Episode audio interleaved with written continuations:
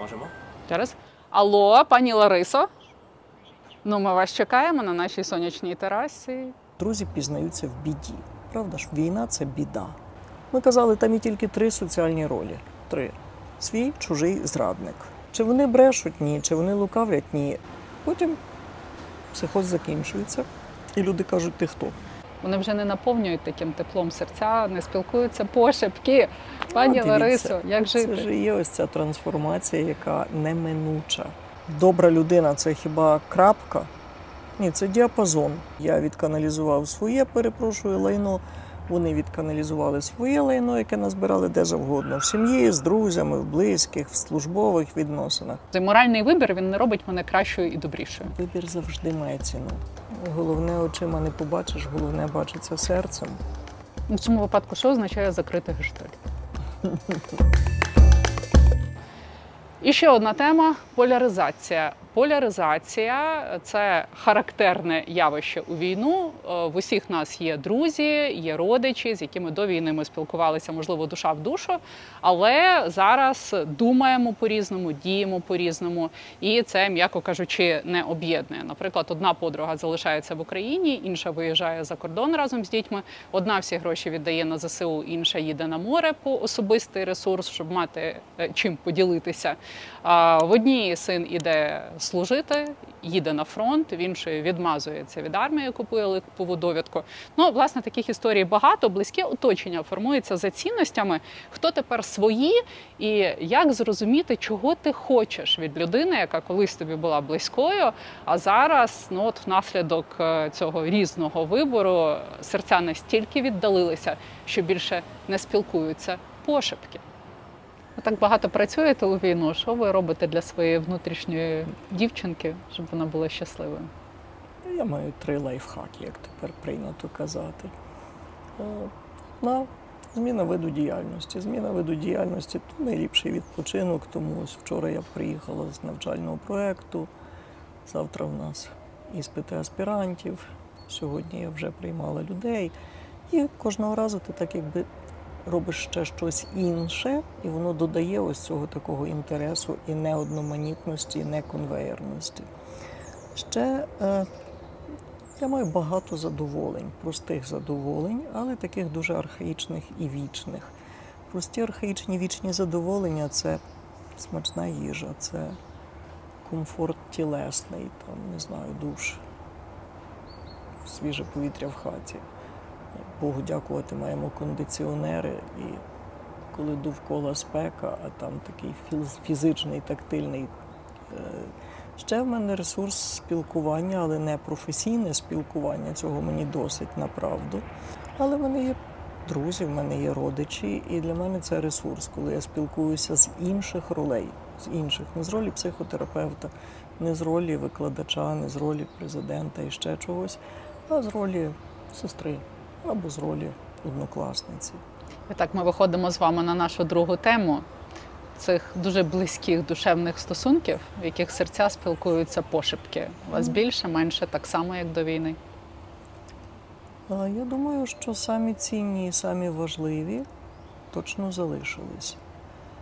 Є в соціальній психології таке поняття соціометрична група. Соціометрична група це група однодумців, людей, які близькі тобі за цінностями, за світоглядом, за переконаннями, за більш-менш там якимось вподобаннями і пріоритетами. І ця цифра серед всіх 8 мільярдів населення планети взагалі-то 7 плюс-мінус 2. Тобто лише від 5 до 9 осіб, ну, 7 плюс-мінус 2, так. Це люди, які будуть до нас подібними, близькими, бачитимуть життя так, як ми, або розділятимуть наші цінності і переконання. За все за все життя? Чи в даний конкретний Ні-ні. період? в даний конкретний період. Чому? Тому що я вже казала, е, є така метафора життя, правда, це як потяг. Ми заходимо в купе, і там вже хтось їде. Ми з ними знайомимось. Там їхали наші батьки, а ми там з'явилися. Потім ми якусь частину їдемо, і якісь люди звідти виходять, а нові сідають. Потім хтось, кому з нами було спочатку по дорозі, виявляється, що йому в е, інший бік. І він виходить або їде і пересідає на ще на щось. І колись в нас були наші друзі дитинства. І вони були в горизонтальних стосунках з нами. Ми на подвір'ї, вони на подвір'ї, ми в садочку, вони в садочку. Хтось ближче, хтось далі, тих самих 7 плюс-мінус 2. Потім ми 10 років були в школі, і ми мали ще 30 осіб. І серед них теж були 7 плюс-мінус 2. Бо не зі всіма 30 з класу або з 40. Ми, у нас в класі було 42 чоловіка. Ми не зі всіма були на однаковій близькості. Чому? Тому що є ось ці відомі дистанції, і дистанція інтимна це 45 сантиметрів, і на такій дистанції ми взагалі з дуже невеликою кількістю людей. Потім дистанція близькості це метр двадцять. Ну, от ми з вами сидимо на такій дистанції. Я І- зараз підсяду. І на такій відстані вона називається дистанція близькості. Так, тут є наші друзі, тут є наші там родичі, тут є наші люди, які важливі для нас. Ну, у мене, наприклад, тут Юля Бориско на цій дистанції близькості. А мені більше пощастило, в мене Лариса Дідковська. Я думаю, що нам однаково пощастило. Це якраз і є про цю горизонтальність. Е, Третя це формальна дистанція. Так, і там є наші співробітники, і не зі всіма з ними ми прямо там за душевні бесіди. Ситуативні стосунки. Так, абсолютно. Функціональні, ситуативні. Ми в одному часі, в одному місці, в одних потребах, в одних просторах і в одних функціях, і це нас об'єднує. А потім вже є дистанція влади, ну і це так, коли глядачі десь там в залі, ті, що на президії, десь там високо і далеко. Ну і це вже від 3,5 і далі метрів. І фактично, оскільки міняємося ми, правда ж, ну з кимось ми ходили до школи, але потім всі наші однокласники пішли в різні вузи і в різні міста. І їхні зміни, і їхня трансформація не прогнозована. Чому? Це так само, як з партнерськими стосунками. Коли ми стоїмо біля вівтаря, це однакові чоловік і жінка або дівчина і хлопець, які кажуть щиро віднині, в горі і в радості, свято вірять, що так і буде. Сповнені ілюзій. Так, так. Чи вони брешуть? Ні, чи вони лукавлять? Ні. Чому? Ну вони просто в психозі, так, стан закоханості відноситься до станів зміненої свідомості. Це таке тунельне, фокусне свідомість. І вони свято вірять, що ось все те, що вони переживають, так буде завжди. Але потім психоз закінчується, і люди кажуть, ти хто? Чому? Не тому що, а тому, що разом зі свідоцтвом про одруження ми отримуємо задачу з трьома невідомими. Перше невідоме ми самі. Ви знаєте, якою ви будете від зараз через рік. Не дуже, я теж ні. Е, Коли ми стоїмо закохані коло вівтаря, ми знаємо, якими ми будемо через 5 років спільного подружнього життя. Поняття не маємо. Ми ніколи не були дружиною і чоловіком. Ми були там нареченими, закоханими, але дружиною і чоловіком ні. Це інша соціальна роль, ми її ніколи ще не виконували. Ми ніколи не були матір'ю і батьком. Звідки ми знаємо, якими ми будемо батьками, які, якими ми будемо матерями. Ну, ми цього ще не знаємо. Друге невідоме наш партнер. Зараз я це ти, ти це я, але потім буде ти хто. Третє невідоме наші відносини, тому що зараз це відносини двох людей, які обрали один одного як єдино можливих зі всіх 8 мільярдів. Але потім це будуть відносини людей, які живуть разом 24 на 7, 365 днів в році. Якщо ми живемо разом рік, в нас проблем за рік. Якщо ми живемо разом 10 років, у нас проблем за 10 років. І тут є три варіанти. Три, правда ж? Один рванув, а інший там лишився, але відстань між ними збільшилась. Є варіант, що обоє рванули, але в різні боки. Той став більш заточений на кар'єру, здобутки, соціальну реалізованість, визнання, а той став більш заточений на сімейне благополуччя, близькість, турботу, церква, кухня, діти. Багато в них буде спільного. Відстань між ними Діти. збільшиться. Діти Так будуть спільними. якщо вони є в списку цінностей першого. Відстань між ними збільшилась, збільшилась. Вони обоє змінились, обоє, але в який спосіб? В той, що збільшив відстань між ними. І тільки тоді, коли третій шлях найоптимальніший, котрий кожен з нас трансформується, бо це неминуче, але залишається щось, що об'єднує нас і заставляє бути поряд. І ось той знаменитий маленький принц, головне очима не побачиш, головне бачиться серцем. І ось коли це головне, яке бачиться серцем, об'єднує цих людей, то і їхні трансформації не будуть перешкодою для того, щоб вони залишалися поряд. Якщо вони готові синхронізувати той свій біг, тягнучи одного воза, то і бігти їм вдвох буде легше і безпечніше.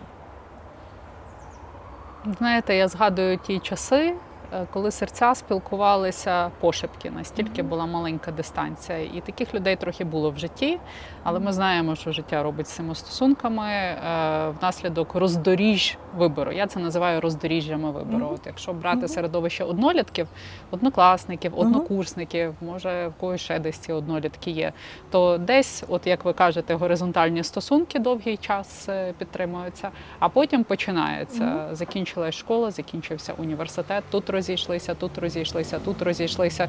Коли там перша зустріч через 5 років, то ще невелика ця дистанція. Мгм. А коли після школи університету минуло років 20, 30, 40, Мгм. то оце вже от з такої дистанції доводиться цим серцям спілкуватися. І Так. дистанція е, оця ну, з'явилася через те, що на роздоріжжях вибору колись близькі люди вибирали різні речі. Так, абсолютно. Абсолютно. Одна будувала кар'єру, інша зосередилася на ролі берегині, на материнстві. З війною цього стало значно більше. Ви в одній з наших попередніх серій казали, що війна поляризує. І мені цікаво було почути, що ваші оці найцінніші стосунки залишилися незмінними. Тобто ви спілкуєтеся близько з людьми, дуже схожими на вас ціннісно. Так, Я бачу або- дуже багато історій навколо, де люди, які до моменту війни жили душа в душу, почали дуже стрімко віддалятися одне від одного. Так, і це власне те, про що ми весь час кажемо. Війна це такий каталізатор. Він пришвидшує ті процеси, які в мирному часі, за мирних обставин, не були би такими динамічними і такими радикально трансформаційними. Тому цінності, пам'ятаєте, чому ми кажемо, там друзі пізнаються в біді. Правда ж, війна це біда. І поки біди не було, було дуже легко дружити. Нас щось об'єднувало, нам було разом по дорозі. Але коли з'явилася ось ця біда, то виявилося, що хтось готовий залишатися в якихось таких цінностях патріотичних або ну, моральних, так. А хтось більше все-таки вибирає іншу безпеку. Ну, Безпеку фінансову, безпеку соціальну, безпеку ще якихось там комфортніших умов. І ось та сіра середина, на якій жили більшість людей до війни, і це природньо, і це нормально. Не треба жити екстремально в мирному житті. Як ми влаштовували собі екстрім в мирному житті? Ну, хтось в гори ходив, так, хтось великій швидкості їздив. Але зараз цей екстрім влаштований помимо наших зусиль. І хтось до цього екстриму був готовий в сенсі тих трансформацій, які з ним відбуваються, і він їх собі обрав як пріоритетні, а хтось до них не готовий. Ми казали, це не означає, що всі мають піти на фронт і всі мають там загинути. Нічого подібного. Хлопці йдуть на фронт, чоловіки йдуть на війну не для того, щоб загинути, для того, щоб повернутися живими. Але якщо доведеться віддати життя, то віддадуть. А хтось все-таки вибрав трохи інший шлях. І оскільки ось ця поляризація вона радикалізує. Ну, сіра середина це там, де багато відтінків. Трошки порядний, трошки не дуже. Тут компроміс, а тут невдобно, але буває. На півтони Так, присутні. так, так, абсолютно. Такі пастельні відтінки, правда, багато відтінків одної правди. На війні чорно-біло, свій або чужий. Патріот або так собі. Ми казали, там є тільки три соціальні ролі. Три. Свій, чужий, зрадник. І зрадник це той, хто став чужим. Ну, а для тамтих, відповідно, той, хто зайняв наш бік. І тому ось ця така поляризація це такий каталізатор ну, такої голої правди. Він і показує нам невідомі частини тих людей, які раніше були відомими. Тобто ця правда була і Так. до війни. Так, просто цим боком ми не спілкувалися. Угу. А зараз ось обставини, в яких ми опиняємося, повертають людину з того боку, який раніше мені був непомітний.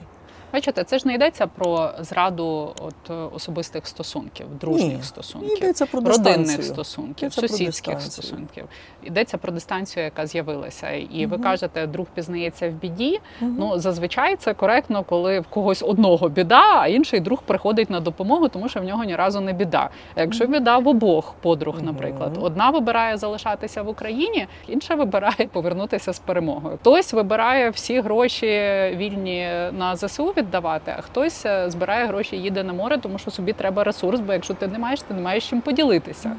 Хтось е, зі сльозами на очах або проковтнувши ці сльози, відправляє сина на фронт, хтось допомагає сину відкосити від армії.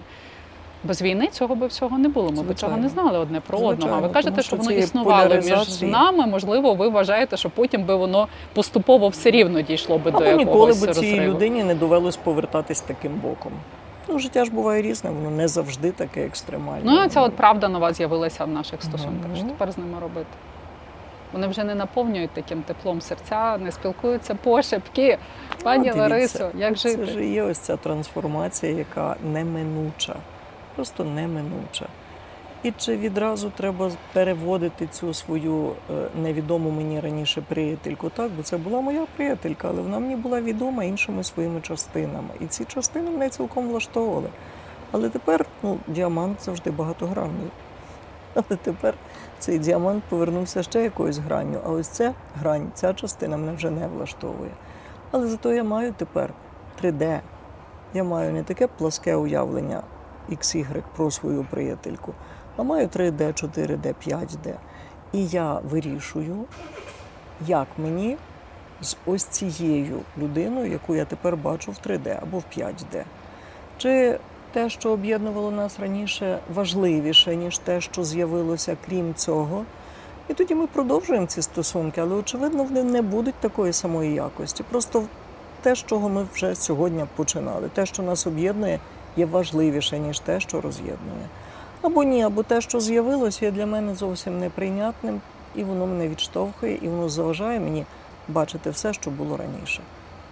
Питання знову ж таки більше того, що не влаштовує, чи більше того, що об'єднує. І для мене це про те, що бачити реальність може не так мило і чудесно, як ілюзії, бо там можна вигадати все, що завгодно. Але зато це те, на що я маю вплив. Тому що, якщо я знаю це про свою приятельку, то я можу розуміти, що, наприклад, за якихось аналогічних обставин я вже не буду на неї розраховувати. Наприклад, так? Ви кажете, у війну люди поділяються на своїх, чужих і зрадників. Зі зрадниками все зрозуміло.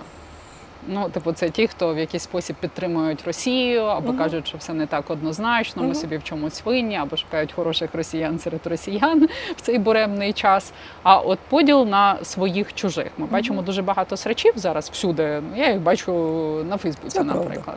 Так, ну це не дуже близька тобі людина. Ти її якось знаєш, вона якусь полярну позицію супроти твоєї займає, і ви там чубитеся, в неї свої е, в там однодумці, там в тебе свої однодумці, і класичний фейсбучний срач виникає. Ця людина ніколи тобі не була особливо близько- близькою, тому чому би не скинути там свою накопичену внутрішню агресію на неї і в такий спосіб. Але ми ж якраз говоримо про тих людей, які були дуже близькими, з якими ми жили, от як я формулюю душа в душу. Е, Хто вони тепер? Тобто вони не чужі, але вже не такі свої, як раніше.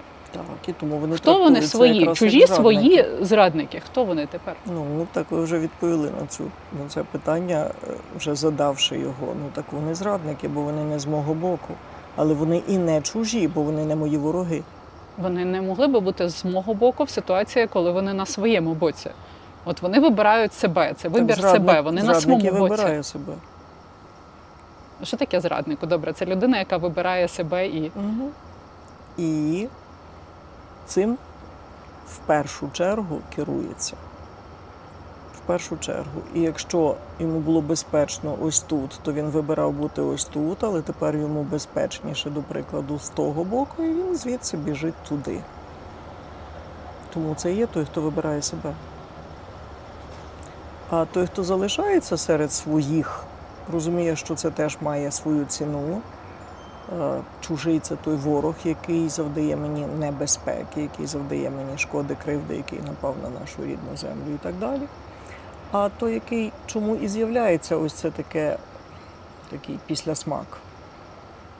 Тому що раз війна радикалізує, раз чорне або біле, з нами або проти нас, то той, хто не з нами, він тоді хто? Але він ніби і не проти нас. Не він не проти нас. Ну, У мене тому- немає відповіді. Але він і не з нами. Але і не проти нас. Так. І він це зробив не з думкою про нас, а з думкою про себе, Так, свої інтереси. І тому як ви будете до такої особи ставитися?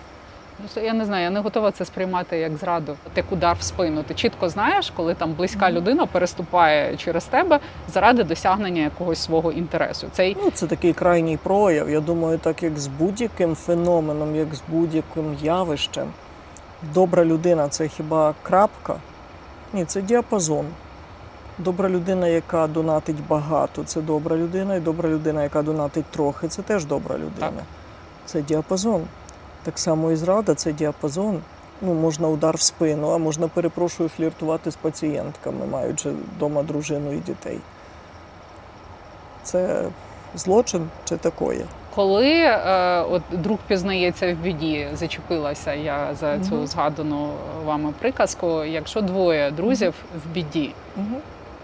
І кожен чинить так, як йому підказує серце. Ну можливо, спочатку реакція, ну от власне реакція реактивна. Ти Так. робиш е, щось е, Ну, продиктоване ти страхом. свій. Ти б'єшся Так. або біжиш, або щось. Потім, Мгм. коли в тебе з'являється час на подумати, Угу. це вже вибір. На Так, роздоріжжі так. вибору ти вибираєш щось. Так.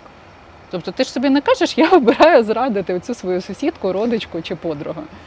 От, ти кажеш, що я роблю те, що найкраще Мгм. для мене і моїх дітей. Угу.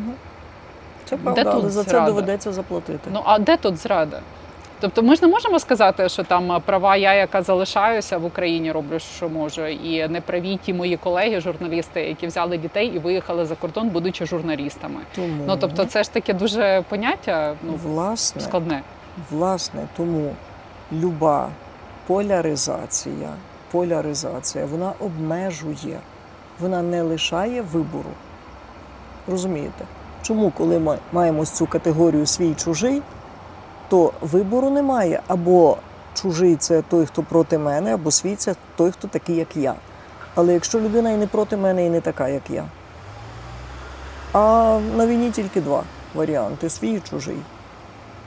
І тоді, якщо він не зі мною, то він який? Не такі близькі, як раніше. Ну, це і є правильна відповідь. Не такий близький, як раніше. Але не чужий, тому що він не став вбивати мене. Він, так як ви кажете, не запхав мені ножа в спину. Він просто не чинить так, як роблю я.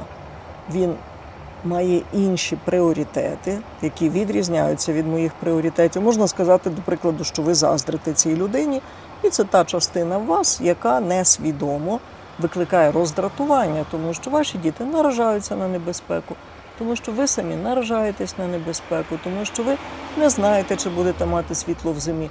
А ця людина живе в комфорті, відпочиває на своєму морі, має свою там, не знаю, правильну їжу і здоровий спосіб життя. І чи ми заздримо її, якщо ми цього всього не маємо? Ох, я думаю, якщо з позиції юнгіанської тіні, то так можна сказати, що ми Правильно. заздримо, але провокую. ми могли мати те саме, просто ми це не вибрали. Це Ми правда. розуміємо користь від цього Так. вчинку, Так, але цей вчинок вигоди. так, Я роблю те, що мені вигідно. так, Я не роблю те, що мені супервигідно, Ні. я роблю те, що я вважаю правильним. так. І це створює агресію, роздратування в мені. Звичайно.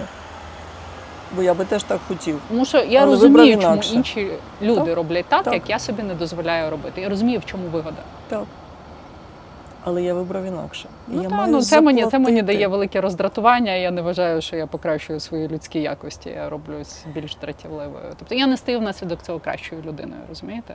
Цей моральний вибір він не робить мене кращою і добрішою. Вибір завжди має ціну.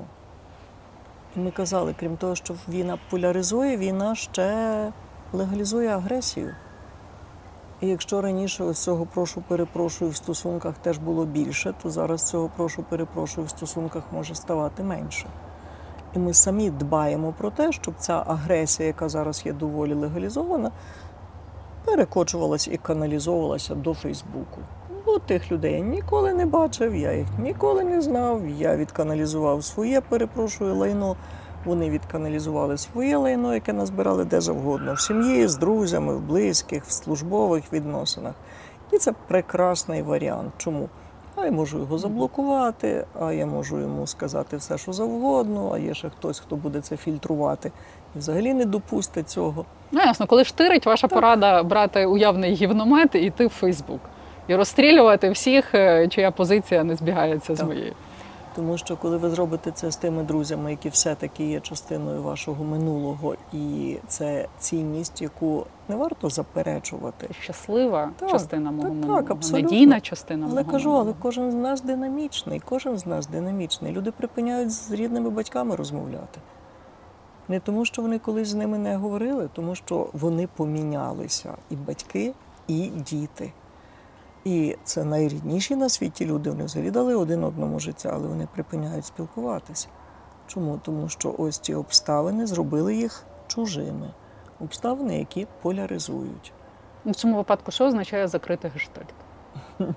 задовільнити ті потреби, які викликають у вас напругу. І, наприклад, якщо напруга є в спілкуванні з ось такими близькими, які стали чужими, то що б означало зменшити цю напругу? Припинити це спілкування. А якщо напруга в спілкуванні і напруга в неспілкуванні? Тоді з двох бід вибирає меншу. Меншу напругу вибирати Так. просто не 220 Так, вольт, так, а хоча б 120. Так, абсолютно. Переносиму фрустрацію. Це так звана переносима фрустрація. Ну, тобто є та, яка зовсім непереносима, і вона змушує діяти негайно або радикально, або ще якось. Але є переносима. І ось цей ресурс контейнування, він так називається, або контейнерування, він також в кожного різний. Хтось може витримувати невизначеність довго. Дуже простий приклад. Ви коли йшли здавати іспити на своїх сесіях студентських, вийшли в першій трійці, в останній. В першій четвірці. Я не витримую напругу довго. Ну, і відповідь. А був той, хто чекав до кінця. Були, звичайно. І здавалося, що це такі боягузи, що Ні, вони вони за цей час зазвичай е, встигали протверезіти і щось підчитати з чужих конспектів. А правда така, що вони просто мали цей контейнер для витримування невизначеності, так, для цієї переносимості тривоги, вони мали просто більший. Вони не стояли там байдужі і спокійні, вони теж хвилювалися, але вони могли хвилюватися довше. А ви могли хвилюватися менше. Ну, то вибираєш просто менший рівень напруги, якщо вже так. без напруги ніяк. Так, так, абсолютно. Окей. Що таке свої? Що для вас входить в поняття свої? Що воно Для будь-якої системи одне і те саме. Той, хто подібний на мене. Станом на зараз. Так, абсолютно. Якщо я в школі, то свій це той, хто ходить зі мною до школи. Але якщо я в медичному, а він в політесі, то нас об'єднує лише минуле в школі. І от дивовижно, що з'являються нові люди у війну. Угу. Всіх з'являються. Що б людина не вибрала, в неї є однодумці. Угу. Об'єднує спільна діяльність. І люди, які волонтерять, тоді, коли я волонтерю, вони стають такими, як я. Тобто він стає свій. Люди, які пішли на фронт, чому ці побратими, чому ці спільноти афганців, ветеранів Другої світової, чи тепер, очевидно, абсолютно, це спільноти, які будуть об'єднані чим? Спільним досвідом, спільною діяльністю, спільними подіями, в яких ви однаково присутні і однаково задіяні. І це ніколи, ніколи не зміниш, це ніколи не. Ну, чому в вузах є алумни? Так, так, ми далі будемо жити іншим життям, але ось ми всі випускники цієї альма-матер. І це те, що робить нас своїми. Але потім ти будеш десь, а я буду ще десь, і ми будемо мати різні посади, різні статуси, і різні і якісь там будь-які інші можливості, характеристики і додаткові якості, функції, відносини, стосунки. Але ось це робить мене з тобою своїм. Бо це та спільна діяльність, де ми були однакові.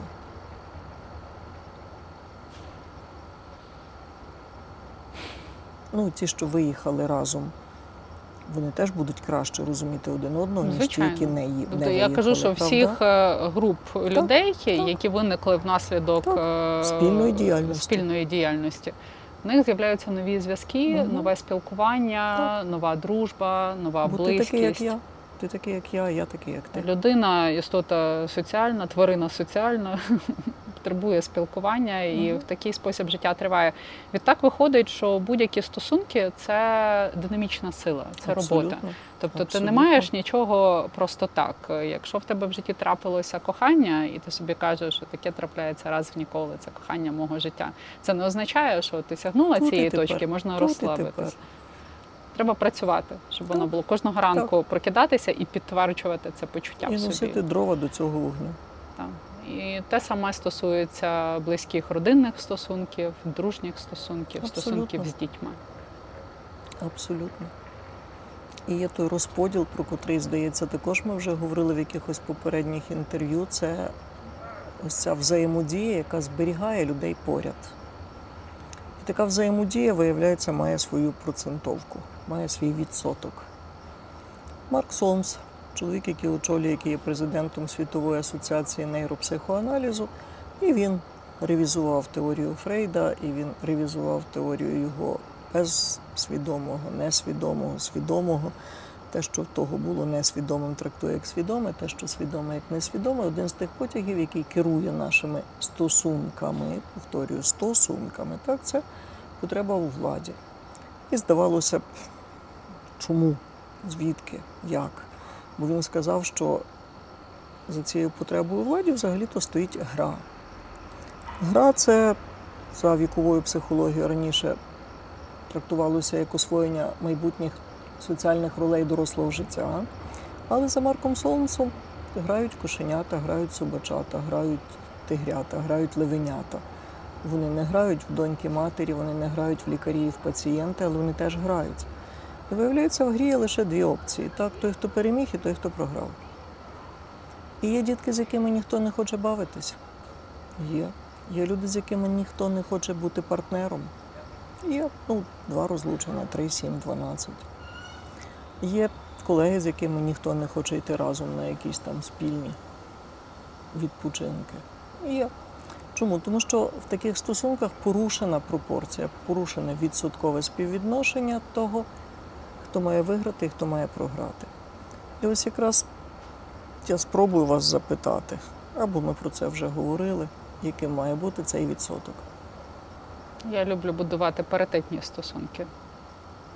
Мені цікаво розвиватися, мені цікаво з людьми, які теж А, так, але в будь-якій конкуренції ми хочемо виграти, а не програти, правда? Якщо ми виходимо на старт, будь-який старт не обов'язково спортивні змагання. Ну, золота та, якщо це одна. спортивні змагання, хочеться виграти, звичайно, для Так. чого ж тоді починати? Але навіть кожна дитина в пісочниці кричить Моя паска найліпша. Або мій тато мені купить, або моя мама мене забере. Чому? Тому що ми хочемо бути переможцями, і це нормально. Еволюція живого світу це конкуренція. Не можеш бути переможцем в стосунках. А ось в цьому місці і є відповідь. Бо якщо ви хочете до вашої родини, а ваші чоловік не хочуть до вашої родини, то переможець це коли що? Коли що? Коли той, хто не хоче, їде туди, куди ви хочете. І тоді переможець хто? Це гірка перемога.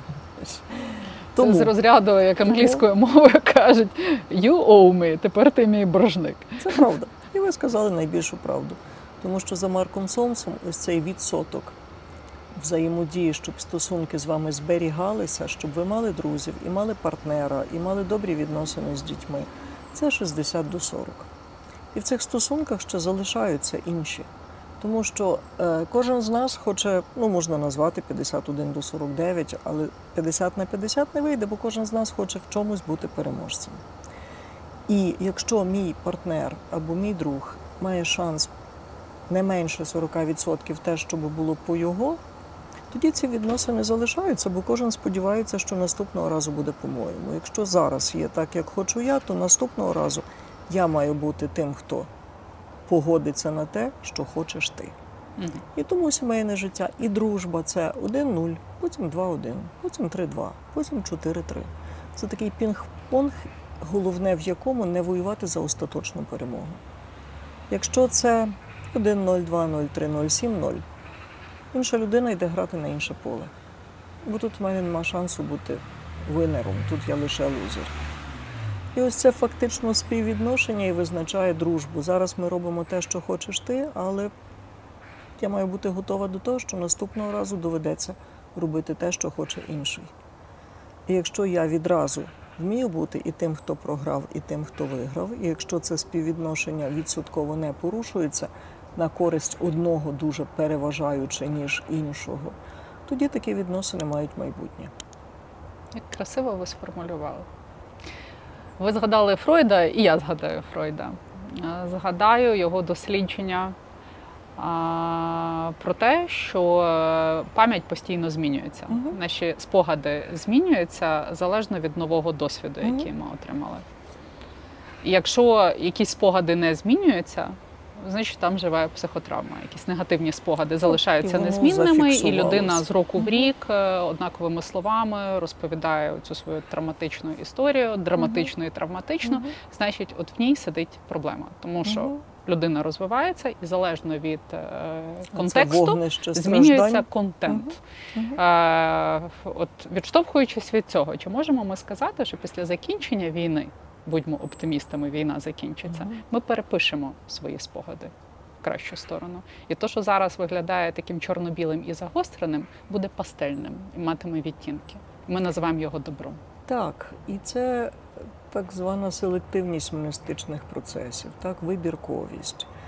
І з одного боку, ейдетична пам'ять це та, яка емоційно забарвлена, яка образна пам'ять, вона така сама фундаментальна. Чому? Тому що вона супроводжувалась емоціями. Це зберігається на рівні рептильного мозку, так, афекти.